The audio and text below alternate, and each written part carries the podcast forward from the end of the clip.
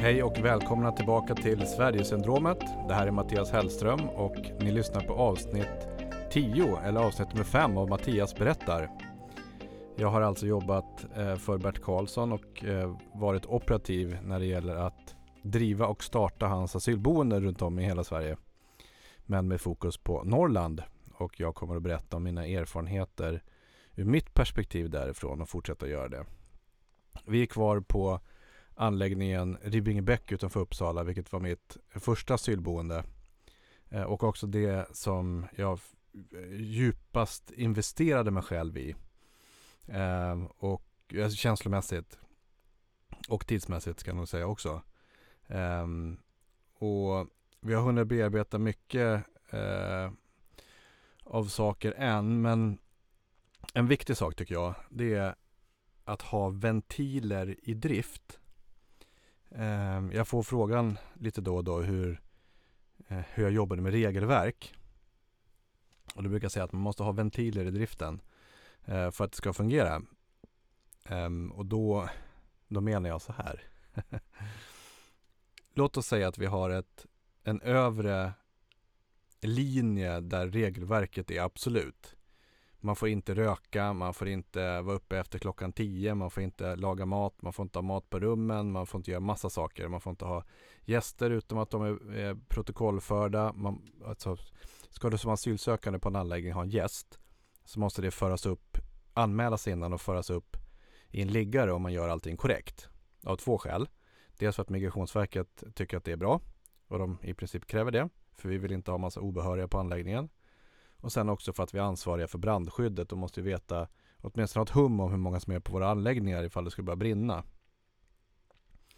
Så att, låt oss säga att vi har en övre gräns av regelverk, och så har jag en undre gräns av vad jag tolererar. Alltså vad jag tycker är okej på anläggningen utan att få ett totalt hjärnsläpp. Däremellan har man liksom en tolerans, och där kan man bygga in lite ventiler och se till att saker flyter på ett bra sätt. Rent praktiskt då, för mig gjorde jag att jag hade boende i ett av husen då, det här var ju flera byggnader på fastigheten, så fanns det faktiskt ett fullt användbart kök. Och jag visste ju absolut att de lagade maten själva och att de bjöd in andra till att äta middagar och sådär, men jag lät det bero trots att jag gnällde på det. Men gick jag in och gjorde en besiktning i huset och gjorde en kontroll, då gick jag alltid förbi och lämnade kylskåpsdörren öppen. För att visa att jag ser att ni har en packad full med mat, och jag fattar att ni har fått de här äggen. För det var alltid så här massa ägg. Ja, det har ni säkert fått av dem i köket. Liksom. Så jag ser vad ni gör, men jag låter det gå. Låt oss inte prata om det här.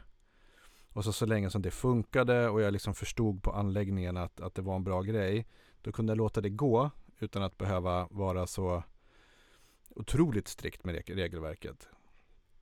Alltså jag visste ju också att min personal, jag ska inte säga att de gjorde saker bakom min rygg, men när jag inte var där så lättades regelverket något. Man kanske skötte transporter lite utanför reguljära schemat, och man hjälpte asylsökande på plats på ett annat sätt än vad jag tillåter mitt regelverk. Och det är en bra ventil. Jag visste att det skedde, men jag sa ingenting, och de informerade mig inte om jag inte liksom kom på någon i onödan. Jag tyckte det var en bra dans. Vi hittade liksom en rytm. Och det behövs, för det går inte bara liksom hålla på regler stenhårt hela tiden. Man måste kunna göra avvikelser, tycker jag. I sådana här fall i alla fall. Och då mår folk bättre. Man får inte vara inkonsekvent och otydlig, för det kommer att tas emot dåligt. Men sådana här små ventiler där man ändå alla förstår vad det är som händer, även fast man inte uttalar det, tycker jag är bra. Och det... Dessutom så medlade jag väldigt mycket mellan parter. En liksom ventilroll på anläggningen var att om två parter hade problem, då valde man många gånger att sätta sig med mig Och så kunde jag medla i problemet. Liksom lösa det med mellanparterna efter bästa förmåga. Allt möjligt som kan hända på en anläggning under stress och i drift och folk liksom tär på varandra, det nöts. Det behöver inte vara att någon slår varandra på käften, utan det kan vara andra saker. Och då satte vi oss ner och sen så medlade vi och diskuterade, och jag försökte liksom lyfta fram båda parternas intentioner och vilja och liksom var och på vilken tå det hade trampats. Och liksom översätta det någonstans till båda parterna förstod. Och så utan att någon kanske hade 100% rätt och någon 100% fel, så var liksom mitt medlande en ventil för att saker skulle fungera. Annars hade det säkert liksom byggts upp och så hade det blivit något slagsmål igen, eller det hade blivit dåligheter. Så att jag var en egen ventil i driften, för dock, de som bodde där kunde ju ändå luta sig på den här medlingssituationen, och då kunde man känna att det hade blivit behandlat och rätt, och man kunde gå vidare och man behövde inte liksom gå och ha det inombords. Och det fungerade faktiskt bra just på Ribbingebäck. Det var egentligen bara där jag gjorde det för övrigt. Lite grann i Strängnäs, som vi kommer att komma till om några avsnitt. Och en annan ventil i driften, det kan låta märkligt, det var nog alltså mitt eget hemliga jag. Jag satte en alltså som en ventil eller som en säkerhet för mig själv, så berättade jag inte särskilt mycket om mitt privatliv eller var jag bodde, liksom så mycket om min familj eller annat. Och jag lät mig själv vara lite hemlig för att jag behövde distansen helt enkelt. Och då lärde jag mig några saker, för innan jag började på Ribbingebäck så jobbade jag jag är fortfarande till viss del fotograf. Och då jobbade jag med från bildbyrå och var bland annat mycket uppe på Kungahuset. Eller följde kungafamiljen och fotograferade. Och det där dök upp i något sammanhang. Jag visade någon bild från ett jobb som jag hade gjort innan jag började med asyldriften.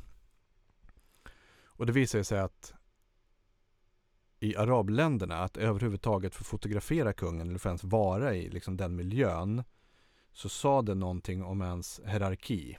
Alltså var man var i någon typ av hierarki, vilket det inte gör här. Och dessutom så åkte jag upp på valvakan och valet 2014. Och jag var på Moderaternas valvaka och ville se vad som skulle hända. Fick se det episka utträdet av Fredrik Reinfeldt när han tackar för sig från scenen. I vilket fall, det sändes ju på tv då, och då såg ju några av de boende mig i tv. Vilket också byggde på mitt andra hemliga jag, vad jag egentligen gjorde utanför anläggningen. Liksom hänger i kungahuset och med politiker och sånt. Det byggde upp någon så här märklig bild av mig, förstod jag det, som jag inte riktigt... Jag valde att inte slå hål på den heller, utan jag valde att fortsätta vara lite hemlig. Vilket vart en rolig grej. Någonting man kunde skämta om och liksom, vad heter din pappa? Man vill veta vad min pappa heter då. Så här. Ja, han heter Abo Mattias. Och så vart det alltid lite skratt. Liksom. Jag kunde runda på det sättet, det vart lite roligt. Och sen hände en grej. Jag satt med några boende och visade faktiskt några bilder från jag vart hälsa på min mormor. Och då och på den bilden så fanns min mamma och hennes man. Och så när jag visar de här bilderna så är det en kille då som bor där, som reagerar väldigt kraftigt på någonting och frågar liksom, vem är det där? Och då visade det sig att det fanns en koppling. Han jobbar på gränskontrollen på en plats runt Sveriges gränser. Och i det här fallet så hade de mötts vid gränsen då. Det var han som hade tagit honom, kan man säga. Och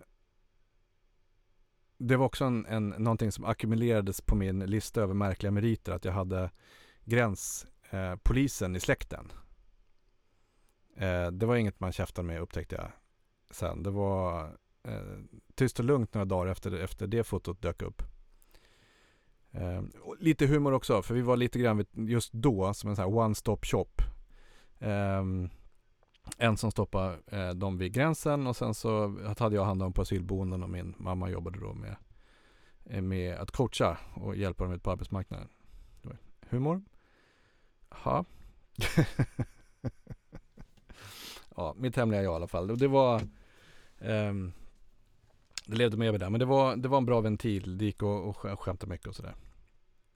För det kommer upp på en anläggning som ni säkert har förstått för det här laget, om ni har lyssnat på flera avsnitt. Om ni är nya in i matchen så är det mycket frustration på ett asylboende av massa olika skäl. Stress och trauman och så. Att folk inte beter sig. Och den frustrationen kan ju komma ut på många olika sätt. Att nödrycka i brandlarmet till exempel för att sabba för driften är ett vanligt sätt, eller att andra typer av sabotage. Det hade väl inte att slå sönder en fönsterruta, men något liksom som stör driften och som stör alla andra liksom så. Brandlarmet var helt populärt. Man kunde hitta så här cigaretter i brandutrustningen så. Tydligt sabotage. Och med frustration om man när varandra så var det också en hel del liksom konspirationer på många anläggningar. Vilket jag faktiskt inte går in på just nu. Jag kommer att prata lite grann om konspirationer liksom senare med programserien, när jag har åkt runt i Sverige ett tag för att inte kladda ihop det med specifika individer då. Men konspirationer var också någonting som dök upp. Man var tvungen att nysta i händelser för att förstå vad som egentligen hade hänt och vad det var för syfte som någon egentligen försökte påföra mig i en diskussion. Det kunde vara att man ville bli av med någon från anläggningen som man inte tyckte om, eller som var från fel land eller fel bakgrund, kultur eller religion eller någonting. Man stört sig på dem, och då kunde det... Man var tvungen att nysta i liksom alla rapporter man fick från folk om att människor hade gjort saker, för det började absolut inte vara så. Så det var ett väldigt konspirerande överlag.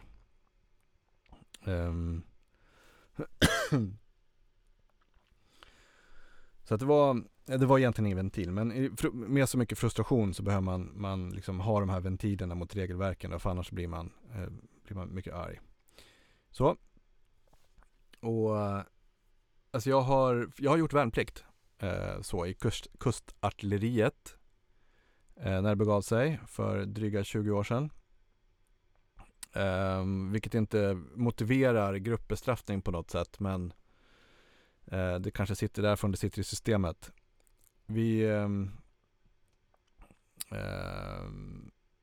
undrar om det här kommer lite fel nu, men jag tar det ändå.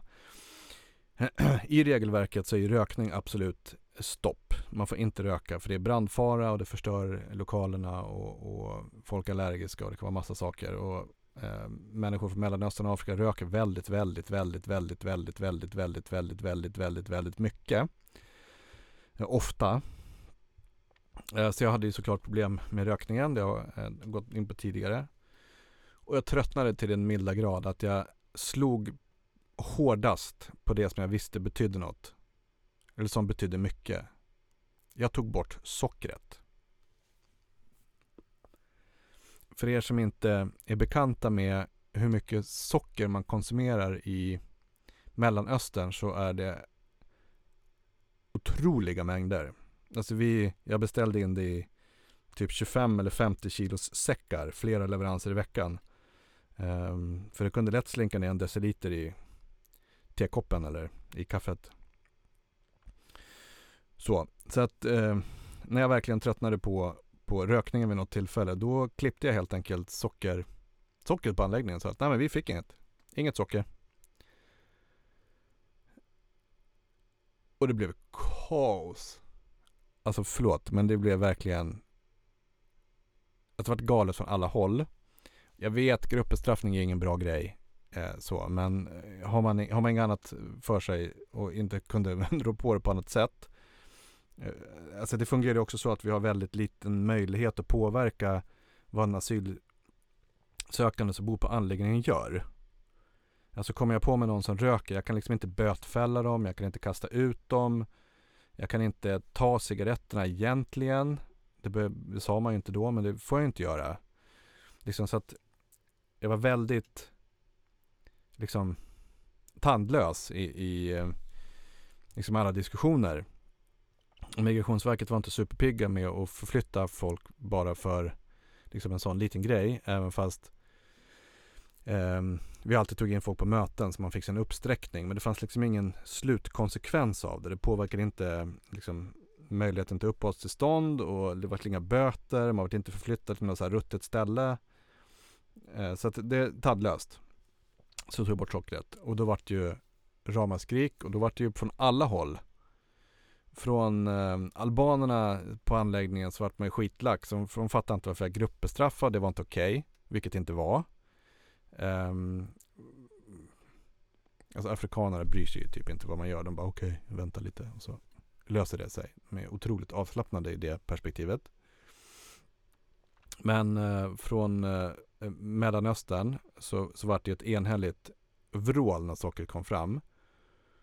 Och det som löste situationen, det var att kvinnorna vart så monumentalt arga på sina män att männen kom till mig och sa att nu får det vara nog. Alltså på riktigt, vi slutar röka, vi kommer att ta det superlugnt med det där. Men vi orkar inte med kvinnorna just nu, så snälla, kan du inte bara ta tillbaka sockret? Så samlade jag ihop allihopa och sen så fick de tillbaka sockret och sen så var det rökfritt i typ en vecka. Ja, så gick det med det.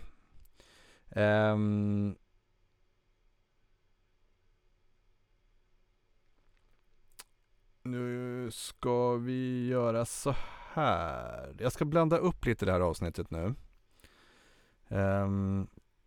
Och jag ska prata om några riktigt tunga saker faktiskt.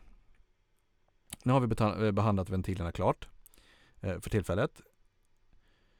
Men jag har en lista på 4 saker här nu som var riktigt, riktigt tunga för mig personligen, som jag inte kunde förutsäga.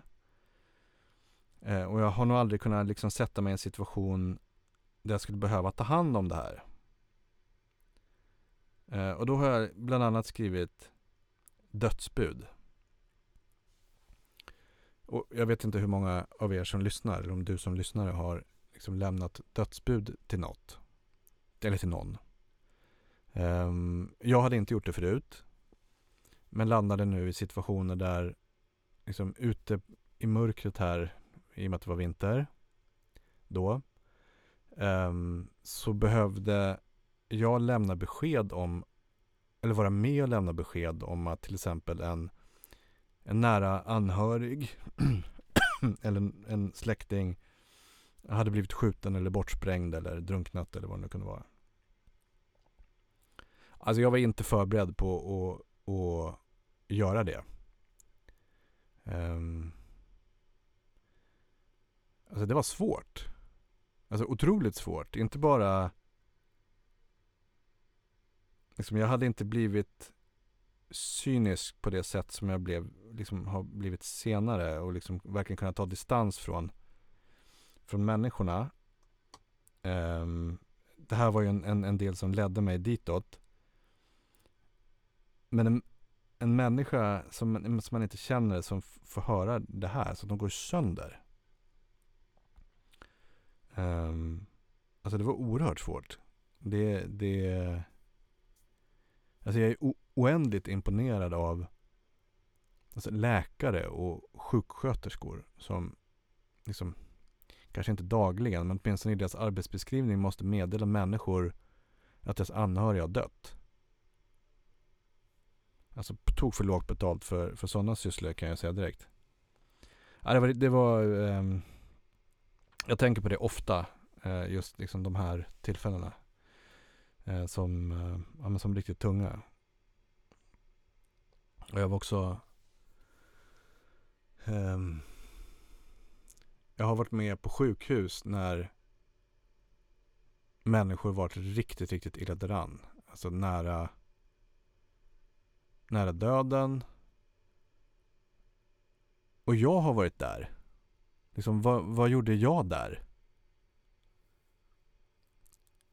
Alltså, tänk att ni har kommit från andra sidan världen och sen är ni i Sverige och ni klarar er hit.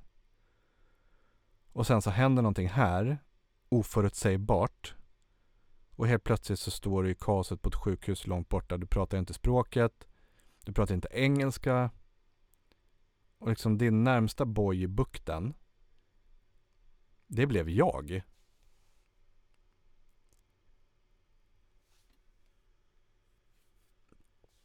Alltså också, jag tycker att det är jobbigt ur flera perspektiv. Jag tyckte det var skitjobbigt för att oavsett vem det är, att vara liksom på traumaavdelningar, människor som kan mista livet och sen så dessutom vara stöd åt någon som jag inte känner, men som jag ändå förstod, jag var den människan som var tvungen att vara där. Jag var den enda de kunde vända sig till i Sverige. Det var jag.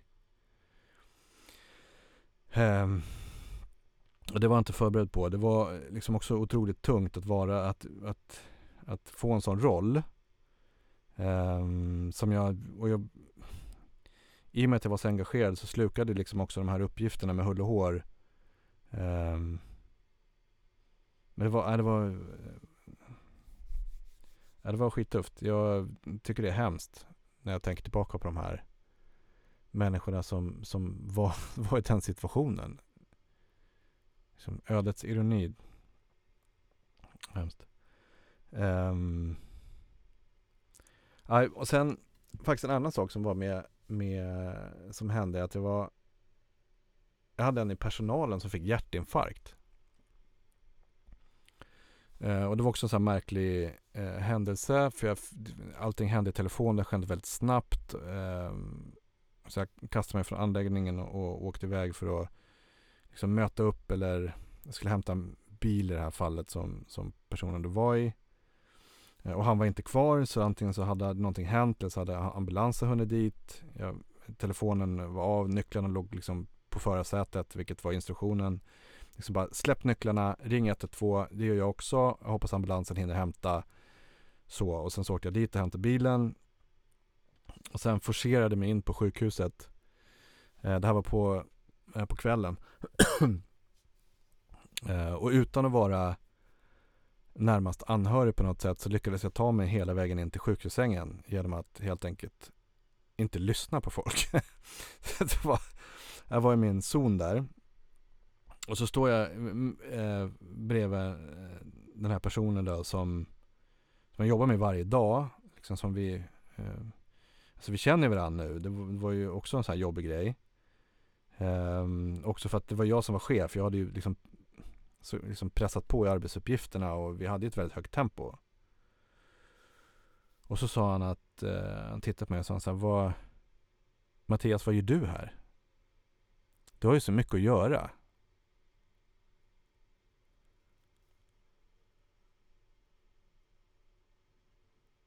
Och det var väl en liten ögonöppnare, kan jag säga, att det var det första han tänkte på. Efter det så försökte vi lugna tempot lite grann på anläggningen för ett hög arbetsbelastning. Ja, det var tungt. Tungt.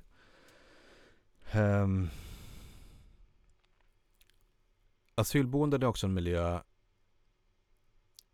där jag som svensk liksom first hand var tvungen att hantera tunga saker som liksom kvinnoförtryck, hustrumisshandel, liksom aga, alltså saker som absolut finns i Sverige också, liksom i det svenska systemet, men inte det är ingenting jag har mött på. Och det är någonting som har liksom gjort mig mörkt efterhand och hantera det, för det har inte funnits Jag har haft jättebra samarbete med socialnämnden och kvinnojourer och kyrkan och polisen och liksom allt möjligt. Men det är också, det är jättetufft att vara, alltså det är en sak att läsa om det här i tidningarna, att läsa om hedersrelaterat våld eller kvinnoförtryck eller aga i tidningen, att ha den distansen, att inte behöva ta det in på livet. Det är en helt annan sak när man är någonstans och situationen är framför en. Ett jack i att bli hårdare, kan jag tycka. Och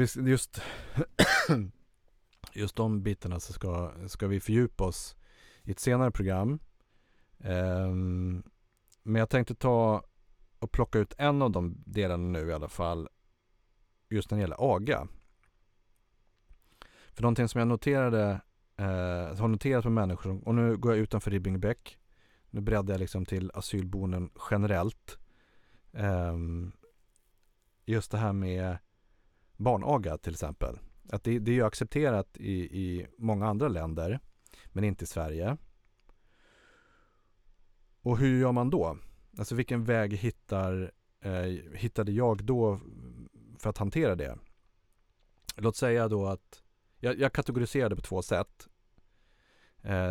Nämligen reflexaga och avsiktlig aga. Och där reflexagan liksom var en vinge. Om ett barn kom och störde de vuxna i en diskussion och sen så fick de liksom en vinge. En örfil eller någonting. Reflexaga. Då kunde jag säga det att okej, fine, jag såg det där. Nästa gång så ringer socialtjänsten. Jag kommer att anmäla dig. Du kommer att få oerhörda problem liksom framledes. För där får man inte göra i Sverige. Det är mot lagen. Du kan åka fängelse. Så. Tydlig och rak kommunikation. Och i princip alla lägen så har det blivit en utbildande effekt. Eller man märker i det ögonblicket om personen man har framför sig tar emot det som information och utbildning. Eller som är att fuck off, jag slår mina barn hur mycket jag vill, det ska du fullständigt skita i.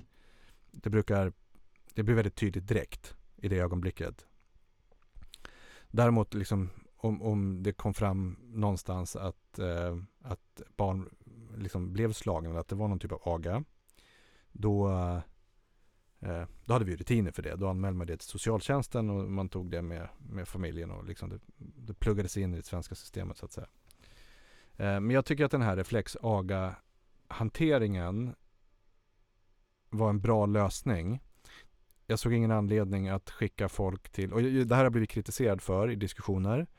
Antingen tycker man att jag är en dålig människa som tänkte så, eller så tycker man att det var liksom en bra integrerande effekt. Jag tycker att det var bra för att man gav dem en chans att ändå förstå vad som har hänt här. För ingen hade ju berättat att man inte fick aga här innan situationen. Och liksom sitter det i som en reflex så behöver man ju stävja det fort, men måste ju inte ta till liksom fullt krut så. Men oberoende också sånt här tungt ämne som jag inte var van att hantera tidigare, som sen har blivit liksom under de här åren en återkommande diskussion. Det har tagit mig men mörkt i alla fall.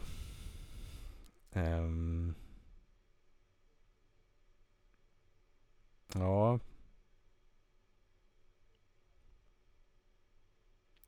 Fast det händer ju roliga saker också. Så att vi gör så här.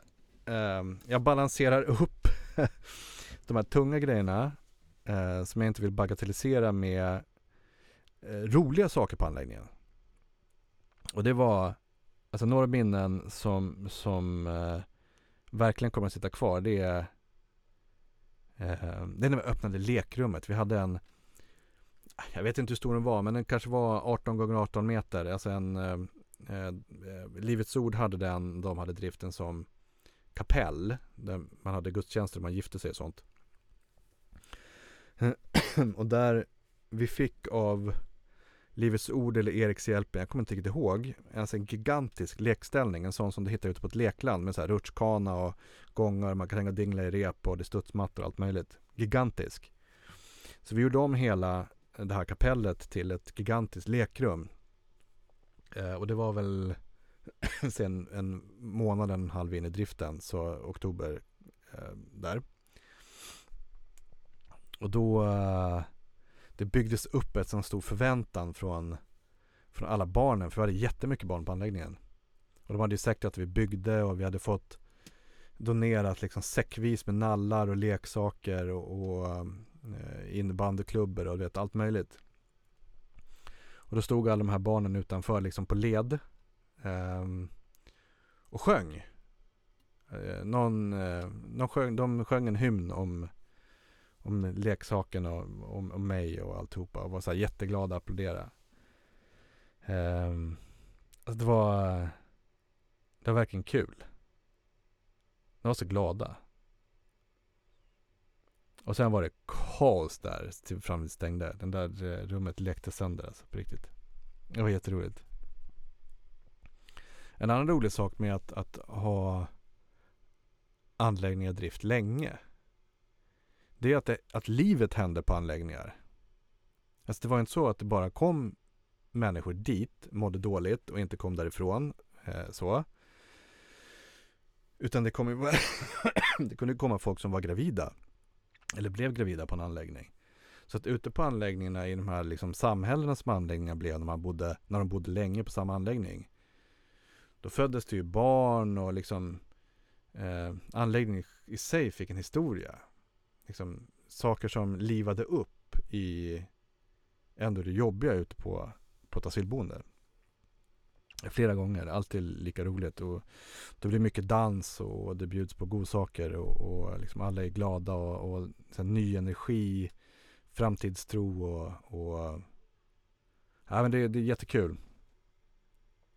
Och jag tror att jag höll på att starta en babyboom vid något tillfälle när jag lite slarvigt sa att jo, men jag tror att om man får ett barn i Sverige så får det barnet medborgarskap här. Och då såg jag på ögonen på folk att nu ska det liggas. Så att jag var tvungen att dementera det till alla berörda typ en kvart senare, när jag lyckats få tag på alla och hade tänkt igenom mitt uttalande och konsekvenserna av det, så att det inte skulle bli galet mycket barn. Ja, man måste tänka hur man agerar. Alright. Någonting som också var jättekul på anläggningarna, alltså maten är ju otroligt viktig. Det har jag nämnt förut, men det är mycket, mycket viktigare än man kan tro om man bor i en sån här miljö. Och det är inte helt lätt att komma från Mellanöstern och Afrika och börja käka svensk husmanskost. Man kan inte ha de förväntningarna, så att. Men någonting som är gemensamt för hela världen, det är ju grilla. Vi hade några, när våren kom sen, då tog vi fram grillarna och så beställde vi in liksom råvaror så vi kunde rikta grillfester. Det var också sådana tillfällen när energi kom tillbaka och alla var så här glada och dansade, så det var otroligt roligt. Och det är så här att i ett storkök som vi hade så är vi begränsade av livsmedelslagstiftningen. Så vi kan liksom inte släppa in dem i köket, och vi har begränsat vad vi kan göra på plats. Och vi hade liksom leverantörer, vi hade en egen leverantör, en intern leverantör av mat. Vilket begränsade möjligheterna till förändring. Utan det var liksom i cykler om veckor eller månader. Food Company heter de, som Bert startade då. Så de här grilltillfällena, då kunde vi dela ut kött och råvaror, så kunde man grilla det själv.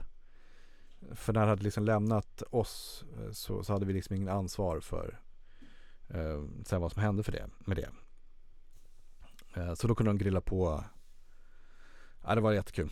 Det var flera gånger som var riktiga fantastiska kvällar. Ljus i mörkret.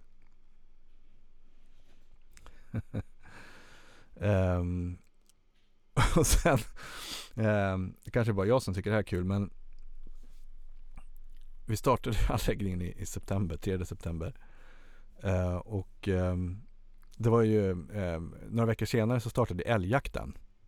Och det är massa skog i Ribbingebäck och Gällåsa där. Så jag sög tag i ett närliggande jaktlag och sa att om ni fäller något kan ni inte komma upp och visa det så de som kommer hit får veta vad en älg är.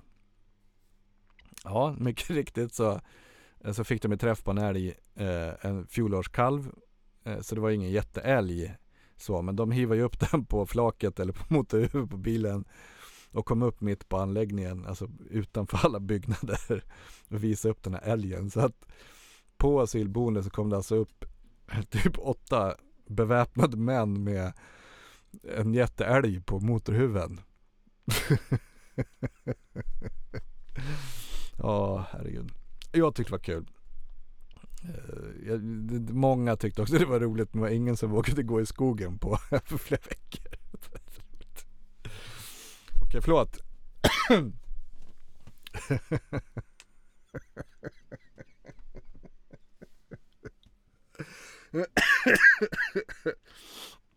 Ja, jag måste avsluta det här programmet snart så att jag får gå och dricka lite vatten. Okej, du, vi gör så här att vi avslutar det här avsnittet med, som jag inte kände riktigt höll ihop, men som säkert var roligt, med att jag ska prata om när jag tog 150 stycken ungefär asylsökande på cirkus, eller Bert bjöd på cirkus. Det ska vi börja nästa avsnitt med, och sen så ska vi prata om lite andra saker, obehöriga på anläggningarna och hur vi hanterade det, och Migrationsverket och lite sådär. Det kommer bli ett jättebra avsnitt. Tack för att ni lyssnade. Kika in på vår Facebook-sida. På Facebook knappar ni in Sverigesyndromet och så kan ni gilla och följa det. Och där lägger vi ut när avsnitten kommer och ibland lite material som länkar till tidningsartiklar och liknande. Ha det bra, så syns vi om en vecka.